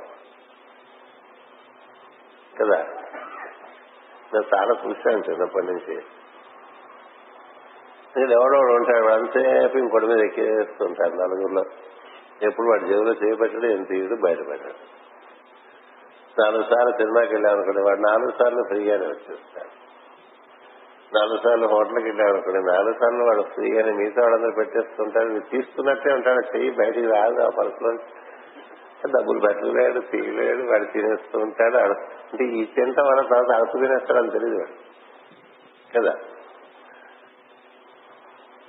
అట్లా దాచుకున్నట్టు శ్వాసలు దాచుకోమని చెప్తున్నాను శ్వాసకర్తయ్య పనులు చేయకూడదు. శ్వాస శ్వాసకర్తయ్య భావములు చేయకూడదు. పనులు ఎక్కల పనులు మాటల వల్ల శ్వాసపోవటం వేరు. భావం వల్ల శ్వాసపోతూ ఉంటుంది. భావంలో భయం వచ్చింది అనుకోండి శ్వాస లేదు కదా? భావంలో కోపం వచ్చింది అనుకోండి శ్వాస లేదు భావంలో ఆవేశం వచ్చింది అనుకోండి శ్వాస దెబ్బతింటుంది దెబ్బతింటాం అంటే ఏం లేదు దాని యొక్క గతి తాళము లయము ఉంటాం కదా ఇలా చేస్తుంటారు. అలా కొడుతుంటారు కదా. సంగీతం ఈ మధ్య చూశారు. అందరూ ఒకే రకంగా వస్తుంటారు ఇట్లా కొట్టుకుంటూ. తప్పకూడదు కదా. అట్లా తప్పకుండా ఉండాలంటే ఏం చేయాలంటే ఎప్పుడు శ్వాస మీద మనసు పెట్టే ప్రయత్నంలో ఉండాలి. శ్వాస మీద ధ్యాస శ్వాస మీద ధ్యాస అని మనకు బాగా ఒక ఆయన సమకాలికంగా చాలా చెప్తున్నారు కదా ఆయన. చెప్పటం వేరు చేయటం వేరు కదా. చేసుకున్న వాడికి అందుకని అలా చేస్తే చివరి దాని యొక్క పర్యవసానం ఏంటంటే మనస్సు వెనుకకు మరల్చుకొను మనస్సు వెనుకకు మరల్చుకొనటం అంటే బహిర్గతమైన మనస్సు అంతర్గతంగా అలా పరిగెత్తే గుర్రాన్ని వెనక్కి తిప్పటం. కళ్యాలు వేసి దానికి తిరుగుదారి చూపించినది. పాత పాత్ ఆఫ్ రిటర్న్ అంటారు. ఈ మనసు వెనక్కి తిప్పితే లోపలికి అంత తొందరగా వెళ్ళిపోలేదు. ఎందుకంటే బయటకు లాగేస్తూ ఉంటుంది అది లాగేస్తున్నా సరే ప్రయత్నించి చెయ్యాలి. అక్కడ సంకల్ప బలం కావాలి. అందుకని కూర్చుని కళ్ళు మూసుకుంటే మనకి ఎలాగో ఇది ఎలా పడితే అలా పోతూ ఉంటుంది కాబట్టి దాని శాస్త్రం పెట్టమన్నారు. పెడితే హృదయం చేరుతుంది హృదయం చేరితే కొంతసేపట్లో వాక్యం మర్చిపోయేటువంటి పరిస్థితి కలగటం అనేది ఒక రాజ మా యోగ మార్గంలో ఉండే గురువు అనుగ్రహం ఉంటే జరగదండి అందరికీ అంత ఈజీగా జరగదు. యోగా స్కూల్ ఉంటాయి కదా ట్రైనింగ్ క్యాంపులు అందులో యోగా నేర్చుకున్న వాళ్ళకి అంత సుందరగా మనసు వెనుకకు మరలి ప్రాణము ప్రజ్ఞ ఏకీభావం చెందటం అనేది అంత సుందరంగా జరగదు. ఎవరికి జరుగుతుందో తెలుసా? రాజయోగ మార్గమునందు ఒక గురు పరంపరను ఆశ్రయించి ఆ గురు పరంపరాగతమైనటువంటి మార్గంలో అనుగ్రహం పొందుతూ ఉంటే చాలా త్వరితగతిన అవుతుంది ఇక్కడ ఈ మార్గాన్ని ఇచ్చినటువంటి ఆయన నారద మహర్షి. కదా? ఆయన రాజయోగ మార్గానికే మకుటం లాంటి నాలుగు తర్వాతే ఇక పరబ్రహ్మమే ఇంకా పైనకి అలాంటి మనిషి చెప్తున్నారంటే ఆయన అనుగ్రహం కూడా ఆయన తోడు ఉంటుంది ఈ ధ్రువుడికి. అది గుర్తుపెట్టుకోవాలి. మనం గురు బ్రహ్మ గురు విష్ణు గురుదేవ మహేశ్వర గురు సాక్షాత్ పరం బ్రహ్మ తస్మై శ్రీ గురవే నమ అన్నప్పుడు మనం చేసే ప్రయత్నానికి మన గురువు గారు కూడా మనతో సహాయకారిగా ఉన్నారని చెప్పి గుర్తుపెట్టుకోవాలి అంతే మనమే చేసేస్తాం అనుకోబోకండి. మనమంతా చేయలేము. చేయలేకే ఆయన పిలుచుకుంటాం. ఆయన పిలుచుకుంటే ఆయన సాన్నిధ్యంలో అది సులభంగా నెరవేరు. అందువలన పరమాత్మను చేరటానికి మనకి గురువుతో కలిపి ఒక త్రిభుజం ఏర్పాటు చేసుకుంటాం. మనము గురువు పరమాత్మ. ఇది త్రిభుజం. ఏ పని జరగాలన్నా త్రిభుజాత్మక త్రిగుణాత్మకంగానే జరుగుతుంది. అందుకని అలా త్రిభుజం ఏర్పాటు చేసుకుని మాస్టర్ గారు నాకు మీరు మీరు చేరినటువంటి దివ్యత్వాన్ని నాకు కూడా ప్రసాదించండి అని కోరుకుని ఆయన చెప్పినట్టుగా మనం ప్రార్థన చేస్తున్నాం అనుకోండి.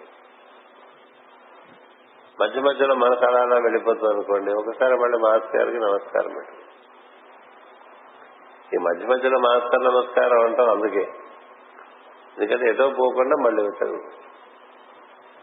అలా సద్గురువుతో కూర్చోటం అంటే ఒక అయస్కాంతంతో కూర్చోటం. ఎందుకని పరతత్వం ఆయనతో కూడి ఉంటుంది. మనకి ఆయనకి తేడా ఏంటంటే ఆయన ఆల్రెడీ మ్యాగ్నటైజ్డ్. కదా?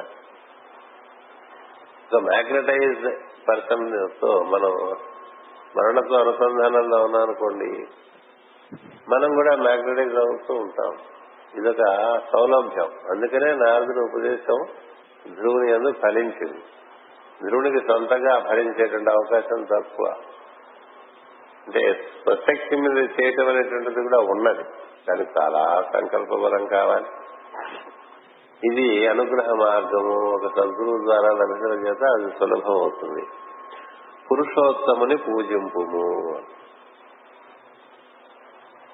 పురుషోత్తముడు అంటే మనం పురుషోత్తమ ప్రాప్తి యోగం చదువుకుంటూ ఉంటాం కదా. అంటే మనకి మన మనసేంద్రియ శరీరాలకి కూడా మూలమైన వాడు. మనకి ఈ మనస్సు ఇంద్రియములు శరీరము చదువుతూ ఉంటాం కదా మధ్యాహ్నం పదహారు. పదకొండు ఇంద్రియాలు. పంచభూతాలు. పదకొండు ఇంద్రియాలంటే మనస్సు ఐదు జ్ఞానేంద్రియములు ఐదు కర్మేంద్రియములు. పంచభూతాలు. ఈ పదహారుకు ఈ రూపం ఏర్పడుతుంది. పదహారు కళలంటే అదే అవన్నీ పరిపూర్ణంగా మనలో వికాసం చెందితే అబ్బో ఆయన షోడశ కళలతో ప్రకాశిస్తున్నారంట ఈ పదహారు విషయములు మనలో మనసు ఐదు కర్మేంద్రియములు ఐదు జ్ఞానేంద్రియములు అక్కడికి పదకొండు పంచభూతములు ఐదు. మొత్తం పదహారు. ఈ పదహారు పదహారుతోనూ పురాలు తయారు చేసుకుంటాడు. పురములంటే శరీరములు. కదా.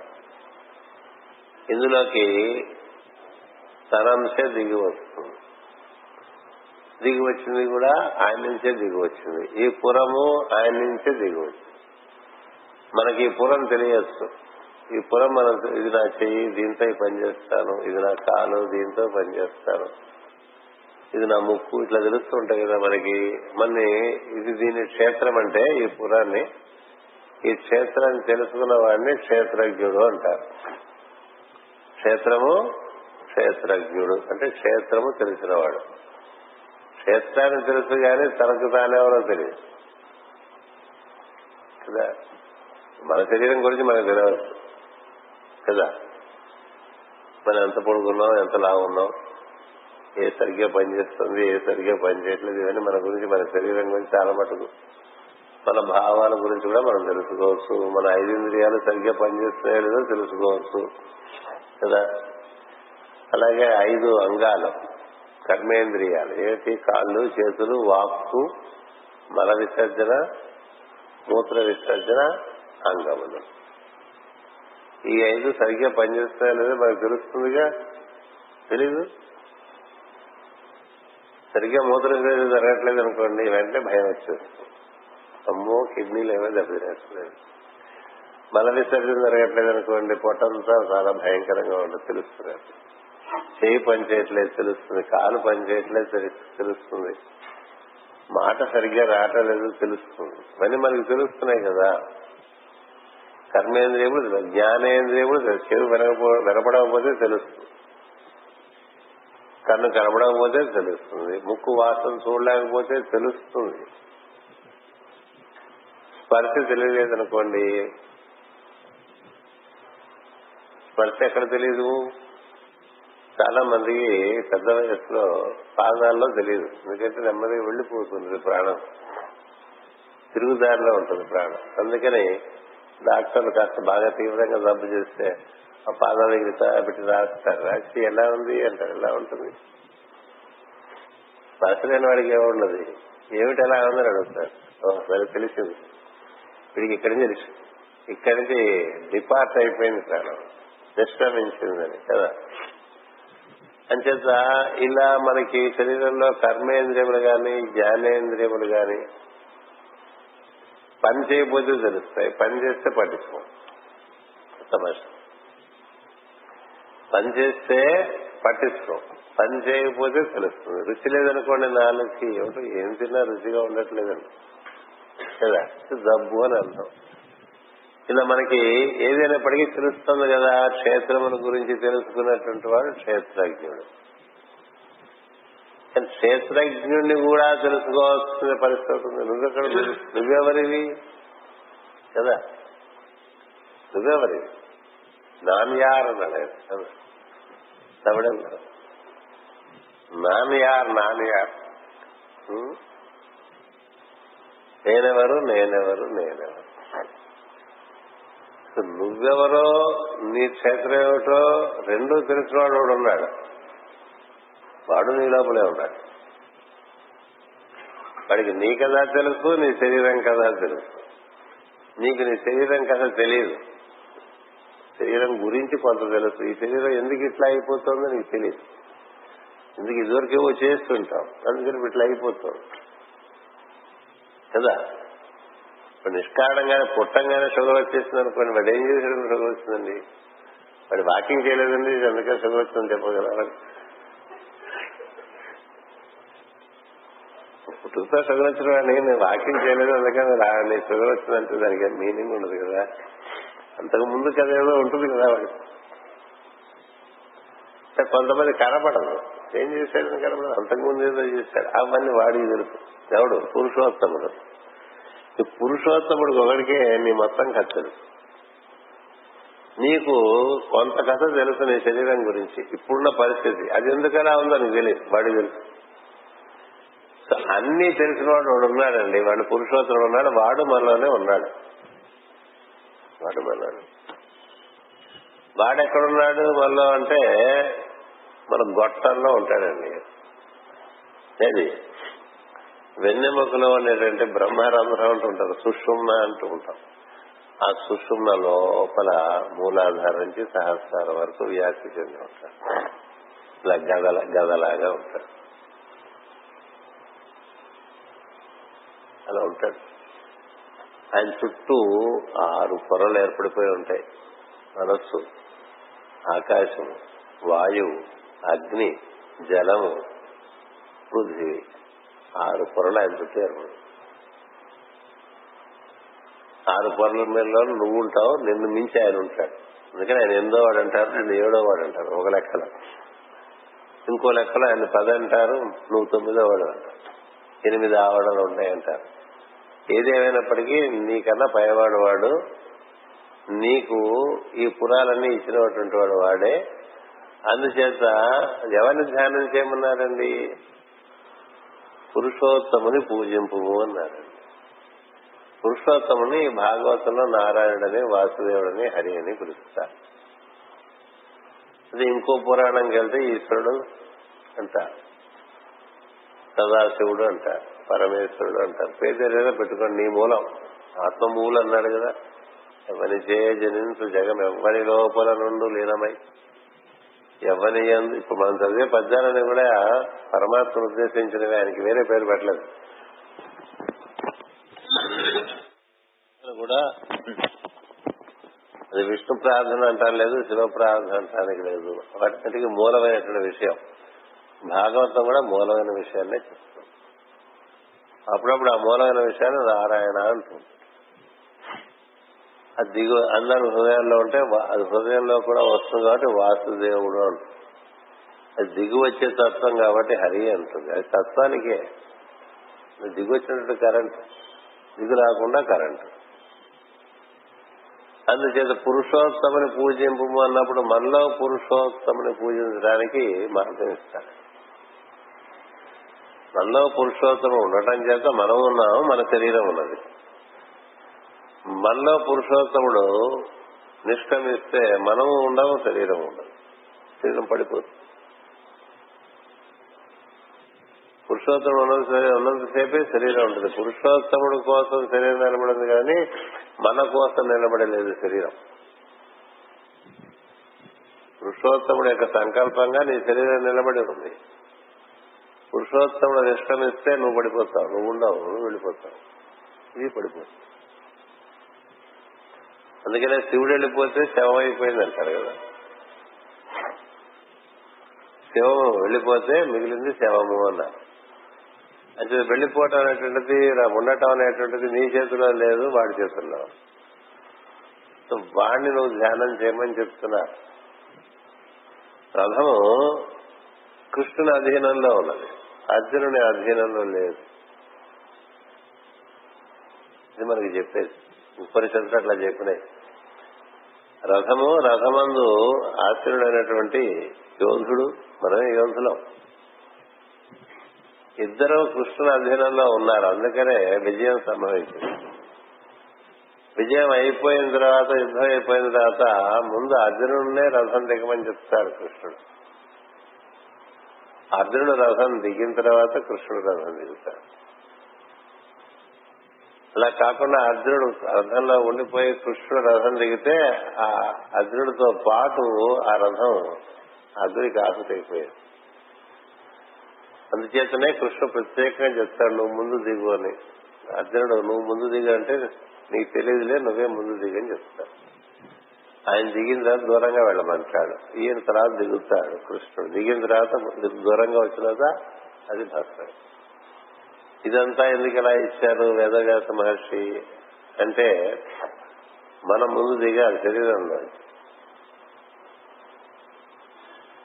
మనం దిగిన తర్వాత ఆయన వదిలేస్తారు ఆయన వదిలేస్తారు. మనం కూర్చుంటే ఆయన వెళ్ళిపోయాడు అనుకోండి. అది మనకు మామూలుగా జరిగే విషయం. మనం ఇంకా రథంలోనే కూర్చుంటాం. కదా అంటే కారులో డ్రైవర్ ముందు దిగిలిపోతాడా? లేకపోతే ఓనర్ దిగిన తర్వాత డ్రైవర్ దిగుతాడండి? మామూలుగా. మామూలుగా కొంచెం అహంకారం ఉండి కొంచెం దర్పణ కొన్ని డ్రైవర్ దిగి మనకి తలుపు తీస్తే అప్పుడు మనం దిగుతుంటాం. డ్రైవర్ ఉండగానే తలుపు తీసి దిగిపో అని చెప్తుంది భారతం. ఇక్కడ నుంచి చెప్పే డ్రైవర్ మనం పెట్టుకునే డ్రైవర్ మూడు రోజులు వచ్చి వారం రోజులు మానేసే డ్రైవర్ల గురించి కాదు. ఈ డ్రైవర్ చాలా రిలయబుల్ డ్రైవర్. ఆయన అన్నాడు నువ్వు దిగిపో ముందు కొంచెం దూరంగా వెళ్ళన్నాడు. తర్వాత ఈయన దిగాడు. దిగితే అది భస్మం అయిపోయింది. అంటే అగ్నికి ఆహుతి అయిపోయింది. అగ్నిలోంచే వచ్చింది. మహాభారతంలో రథం అగ్నిలోంచే వస్తుంది. మన రథం ఈ శరీరం కూడా అగ్నిలోంచే ఏర్పడింది. అంచేత అగ్ని నుంచి ఏర్పడిన రథం అగ్నికి ఆహుతి చేసినా మనకి సహకారంగా దేహంగా ఉన్నా ఆ రెండు ఉండేది ఎవరి చేతిలో ఉందంటే పురుషోత్తముని చేతిలో ఉంది. ఆ పురుషోత్తముడు ఈ పురము కన్నాను ఈ పురములో ఉండేటువంటి జీవుల కన్నా కూడా ఉత్తముడు. అంతే కదా మరి? అంటే ఆయన చేతిలో ఉందంటే ఆయన ఉత్తముడు. అందుచేత అలాంటి పురుషోత్తముడు మనలో ఉన్నాడు. మనలో ఉన్న పురుషోత్తముడిని మనం ఎక్కడ పట్టుకోవాలి? మనసు అంతర్గతం చేసి పట్టుకోవాలి. అందుకని ముందు ముందు మనసు అంతర్గతం చేసి అని చెప్తాడు. ఆ తర్వాత ఎక్కడ పట్టుకోవచ్చు? హృదయంలో అన్నా పట్టుకోవచ్చు ఆజ్ఞలో అన్నా పట్టుకోవచ్చు. ఎక్కడైనా పట్టుకోవచ్చు హఠయోగంలో మూలాధారంలో పట్టుకుంటారు రాజయోగంలో హృదయంగానే భూమధ్యంగానే చెప్తారు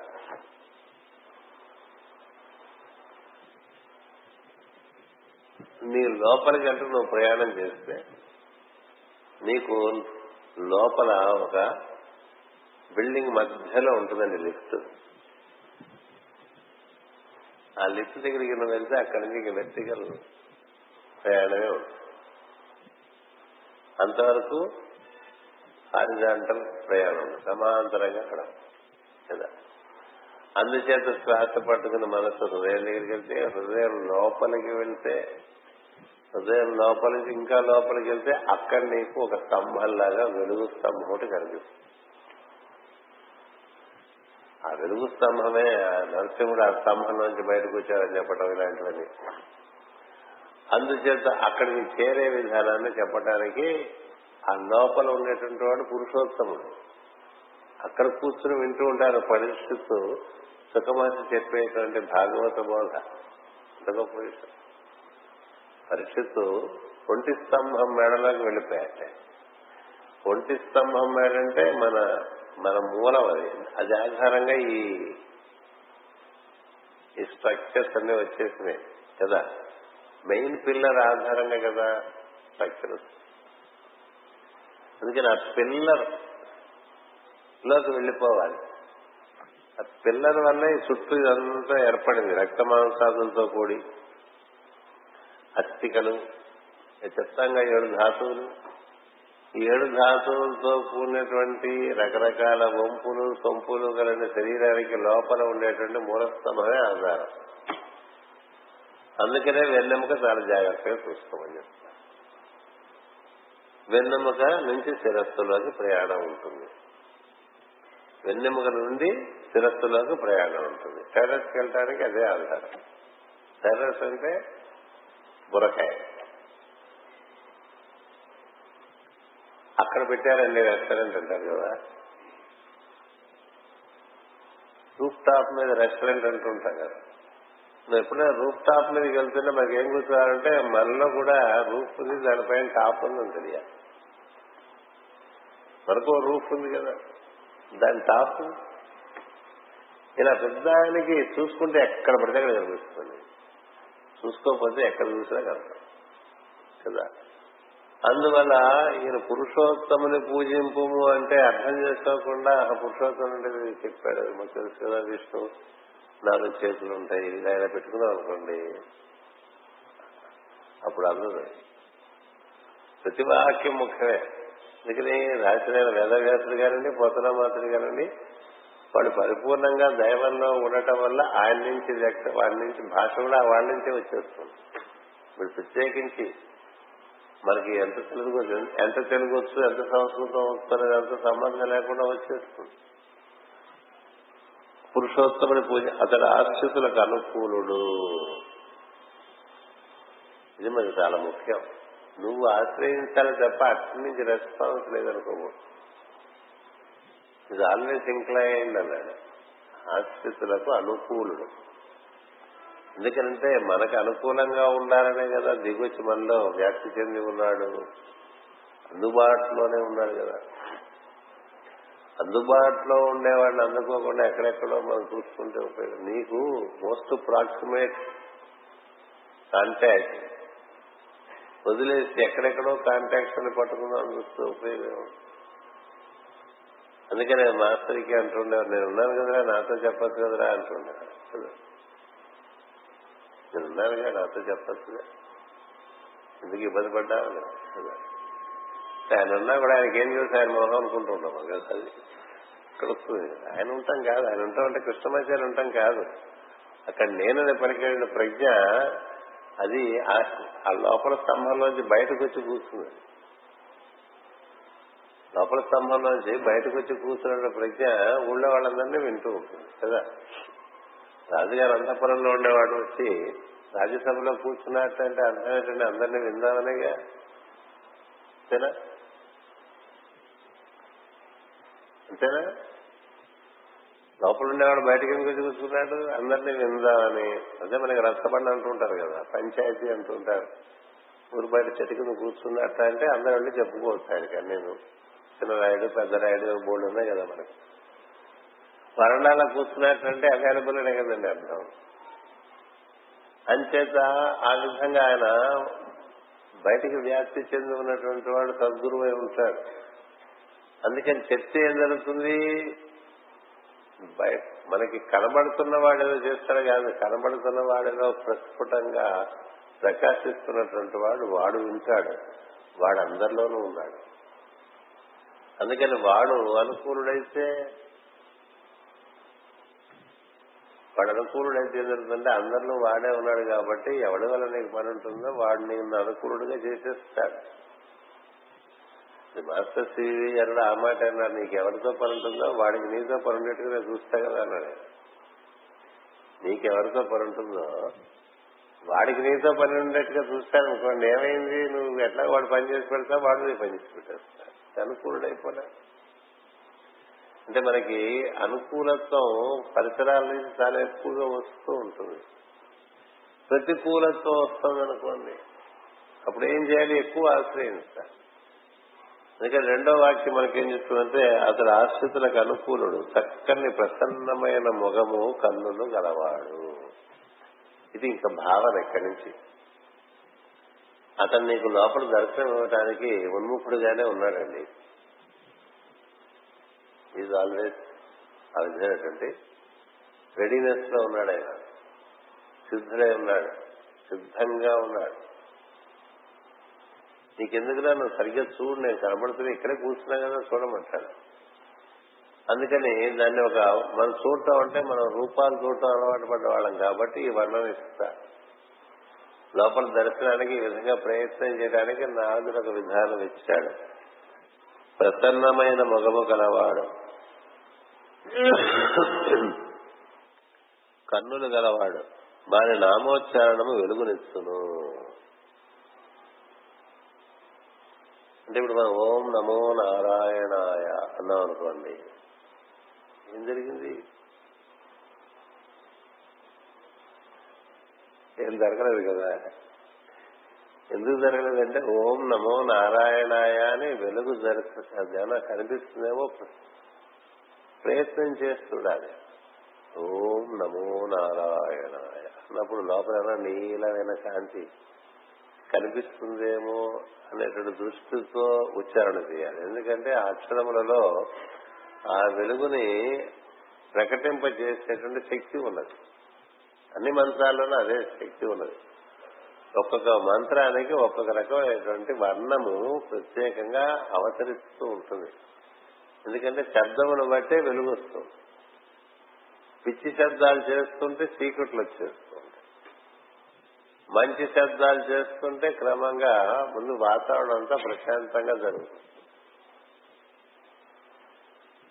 మంత్రపూరితమైనటువంటి శబ్దాలు జరుగుతున్నప్పుడు ఏం జరుగుతుందంటే వెలుగు అవతరిస్తాం అందుకనే ఓం నమో నారాయణాయ ఓం నమో భగవతే వాసుదేవాయ ఓం నమ శివాయ గం గణపతయే నమ కరవణ భవాయ నమ. ఎన్ని మంత్రాలు ఓం ఐం హ్రీం శ్రీం అంటూ ఉంటారు. కోపడుతున్నట్లు కదా. ఓం ఐం హ్రీం శ్రీం అంటే ఐ ఉం అన్నట్టు చేస్తూ ఉంటుంది కదా. కానీ మూడు రకాల వెలుగు ఉద్భవిస్తూ ఉంటుంది.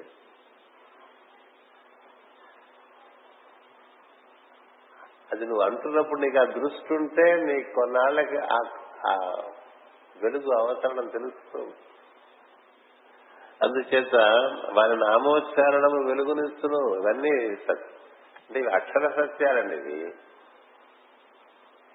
మనకి కోకొల్లలుగా ఉండటం వల్ల దేని ఎందు శ్రద్ధ పరిస్థితి ఏంటంటే అన్ని బాగా విపరీతంగా మామిడి పళ్ళు వచ్చేస్తాయి అనుకోండి సీజన్ వచ్చేస్తుంది కదా. ఇంకా శ్రద్ధ పోతుంది. నీకు కొన్ని కుడిపోతూనే ఉంటాయి కదా. ఆ, ఎన్ని తింటానండి అసలే షుగర్ అనుకుంటూ వెళ్ళదు అసలే షుగర్ అనేది షుగర్ ఉంటే అసలే తినకూడదు. కదా? తిని షుగర్ వచ్చిందేమో అని చూసుకుంటే వచ్చేస్తూనే ఉంటుంది కదా ఒళ్ళు రాకూడదు అనుకుంటుంటాం షుగర్ పవర్ పడి తినేస్తాం ఒళ్ళు వచ్చేస్తుంది కదా. అలా ఇక మనకి ఎక్కి దొక్కి ఇచ్చేసారండి ఈ ఋషులు మనకి మంత్రాలు. అందువల్ల మనకి అది దేని మీద శ్రద్ధ లేదు. అన్ని అన్ని అందుబాటులోనే ఉన్నాయి దేని మీద శ్రద్ధ లేదు. మీరు ఎట్లా మెట్లెక్కిస్తున్నాడు చూడండి. మనస్సు అంతర్గతం చేయటం అటుపైన లోపల ఉండేటువంటి పురుషోత్తముడు అతను దర్శనం చేయటం ఆ తర్వాత నామోచ్చారణ చేయటం వల్ల వెలుగు పుట్టడం కమలములైన కపువలములు ఇంద్రనీలముల వంటి మేనికాంతియు ధ్యానముల గుణము అన్నాడు. ఇంద్రనీలం అంటే ఆకాశం రంగు. లేత నీలం ఉంటాను చూసారా? దాన్ని ఆకాశం రంగు అంటారు. దాన్ని ఇంద్రనీలం అంటారు. స్కై బ్లూ అంటారు. అలాంటి కోమలములైన కపూలములు ఇంద్రనీలం వంటి మేనికాంతియు ధ్యానముల గుణము. ధ్యానం అతనిని నీవలే తరుణ వయస్సు వానిగను ఎర్రని కన్నులు పెదవుల కలవానిగను కరుణా సముద్రునిగను పురుషార్థములకు పరమార్థముగను ధ్యానింపు అందుకే ఆయన బేసను పెట్టుకుని ధ్యానం చేయి పక్షమన శ్రీవత్సమును పుట్టుమచ్చ కలిగి సుందరము సర్వలోక శరణ్యము అది మూర్తి కలవాలని మనస్సును కల్పించుకోను. నువ్వు అట్లా కల్పించుకుంటే నీకు అట్లా కనిపి ఏమీ కల్పించుకోకుండా నీలం కాంతి కూడా చూడు. లేదు మనకు కొంచెం ఎంగేజింగ్గా ఉండాలంటే ఆయన శిరస్సు ఇలా ఉంది ఆయన పాలభాగం ఇలా ఉంది ఆయన చెవులు ఇట్లా ఉన్నాయి ఆయన కన్నులు ఇట్లా ఉన్నాయి ఆయన ముక్కు ఇట్లా ఉంది ముక్కు పుటాలు ఇట్లా ఉన్నాయి. చుబుక ఎట్లా ఉంది బుగ్గలు ఇట్లా ఉన్నాయి ఇట్లా వర్ణించుకుంటూ ఉండే విధానం. కస్తూరి తిలకం లలాట ఫలకే పక్షస్థలే కౌస్తుభం రసాగ్రే నవమౌక్తికం. కరే కంకణం కరతలే వేణు. సర్వాంగే హరిచంద పంచ కలయం కంఠేశ ముక్తావళిం. గోపస్త్రీ పరివేష్టితో విజయతే గోపాల చూడామణి అది ధ్యాన శ్లోకం కదా?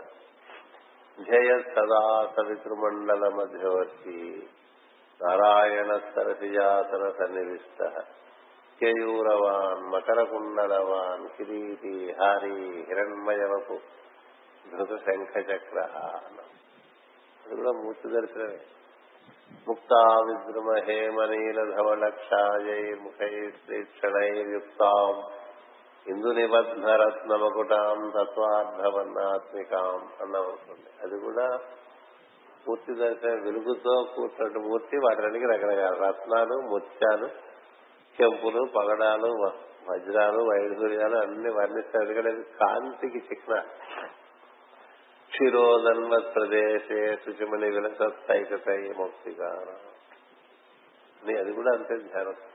అపాతాళన భస్తలాంత భువన బ్రహ్మాండమా విస్ఫురత్ తచ్చి నుంచి పాతాళ వరకు ఓ అద్భుత తేజమైనటువంటి ఓ లింగం అలా.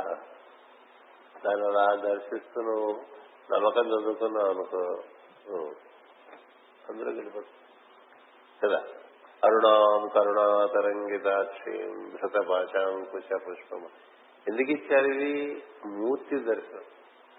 ఒక అద్భుతమైనటువంటి తత్వము.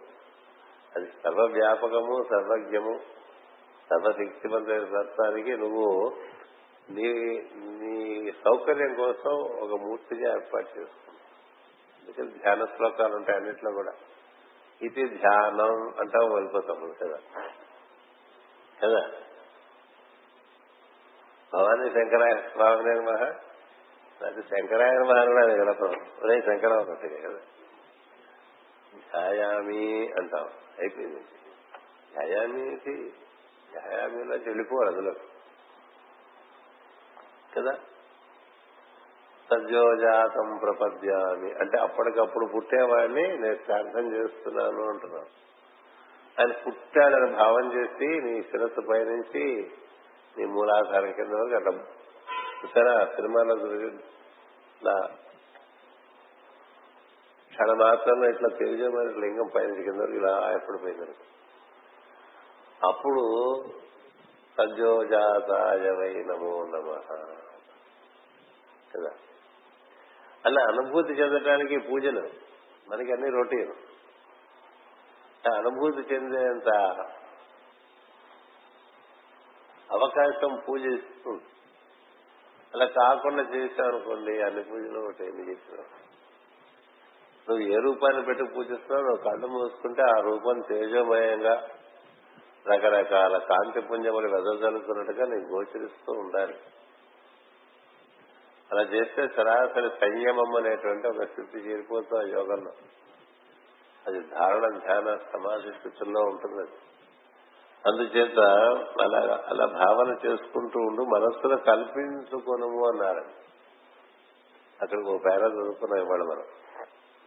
ఒక పేర ఒక ఒక పద్యం. పురుషోత్తముని పూజింపు అతడు ఆశ్రితులకు అనుకూలుడు. చక్కని ప్రసన్నమైన మగము కన్నులు కలవాడు. వారి నామోచ్చారణము వెలుగునిచ్చును. కనుబొమ్మలు పమలైన కపోలములు ఇంద్ర నీలముల వంటి మేనికాంతియు ధ్యానముల గురువు. అతనిని నీవలే తరుణ వయస్సు వారినిగను ఎర్రని కన్నులు పెదవి కలవారినిగను కరుణా సముద్రునిగను పురుషార్థములకు పరమార్థముగాను ధ్యానింపు. వక్షమున శ్రీవత్సమును పుట్టుమచ్చ కలిగి సుందరము సర్వలోక శరణ్యము అగు మూర్తి కలవారని మనస్సున కల్పించుకొను లోపల మనసులో అలాంటి రూపాయలు ఒకటి అందమైన దాన్ని మనం ఏర్పాటు చేసుకున్నాం అనుకోండి దాని ఎందే మనసు నిలిపి దానికే పూజ చేస్తుంటాం. అవాహయామి ఆశ్రమం సమర్పయామి పాదయో పాద్యం సమర్పయామి హస్తయో అర్ఘ్యం సమర్పయామి ఆ కాళ్ళు కడుగుతున్నట్టు ఆ చేతులు కడుగుతున్నట్టు. కడిగే లేకుండా మంత్రంలో లేదని కాళ్ళు కడిగి కాళ్ళు తొడవాలి. చేతులు కడిగి చేతులు తొడవాలి. మంచి దగదగలాడేటువంటి ఒక బంగారు చెంపుతో మంచినీళ్ళు ఇవ్వాలి. దగ్గరే ఉంది మానసికమే కదా. కదా? ఆ మంచినీళ్ళు ఆయన తీసుకుని ఆ చెంబు మనకిస్తే మళ్ళీ పక్కన పెట్టాలి. కదా? ఆ తర్వాత ఆయన స్నానానికి అనుమతి కోరాలి. స్నానం మనం చేయించకూడదు. ఎవరో ఆయనకి ఇష్టమైన వాళ్ళు ఆయన స్నానం చేస్తుంటే మనం చూస్తూ ఉండాలి. ఆ తర్వాత ఆయన సర్వాలంకరములు చేస్తున్నట్టుగా భావం చేస్తున్నారు లోపల. బయట పూజ జరుగుతున్నా లోపల మానసికంగా పూజ చేసుకో స్తోత్రం చేస్తున్నప్పుడు ఆ మూతులంతా అలా ఆదర్శం అలా దర్శనం అందుకే స్తోత్రానికి సమయం ఎక్కువ ఉంటుంది అపచారాల కన్నా. అలా దర్శనం చేస్తూ పూజ చేస్తున్నాం అనుకో మరి అలా పడిన వాళ్ళు చాలా మంది ఉన్నారు ప్రపంచంలో. కేవలం పూజ చేస్తూనే సమస్తము పండి సిద్ధి పొందిన వాళ్ళు ఉన్నారు. అందుచేత ఇక నారదుడు మానసికమైన పూజ ధ్యాన రూపంలో సజెస్ట్ ఇక్కడ ఇక్కడ ధ్రువునికి సూచనగా తీసుకుని చెప్తున్నాడు. పై తరగతిలో మనం కొనసాగిద్దాం. పై తరగతికి నేను ఊళ్ళో ఉండట్లేదు. ఆ పై తరగతి మనం మళ్ళీ భాగవతం చెప్పుకుందాం. ఈ లోపల కాస్త మళ్ళీ మళ్ళీ చూస్తూ ఉండండి. మరీ బొత్తిగా నేలుగా భాగవతం వింటూ మళ్ళీ ఆదివారం సాయంత్రం వినటానికి రెడీ అయిపోతాం తప్ప మధ్యలో భాగవతం జరగకపోవటం న్యాయం కాదేమో మీరు ఆలోచిస్తారు. కదా? మధ్య మధ్యలో చూసుకుంటూ ఉంటే మనకి బాగుంది. లేదు ఇది కాపీ తీసుకుని దీన్నే వింటూ ఉండొచ్చు. ఎక్కడ పడితే అక్కడ అవైలబుల్గా ఉంది ఇప్పుడు క్లుప్తంగా. కదా?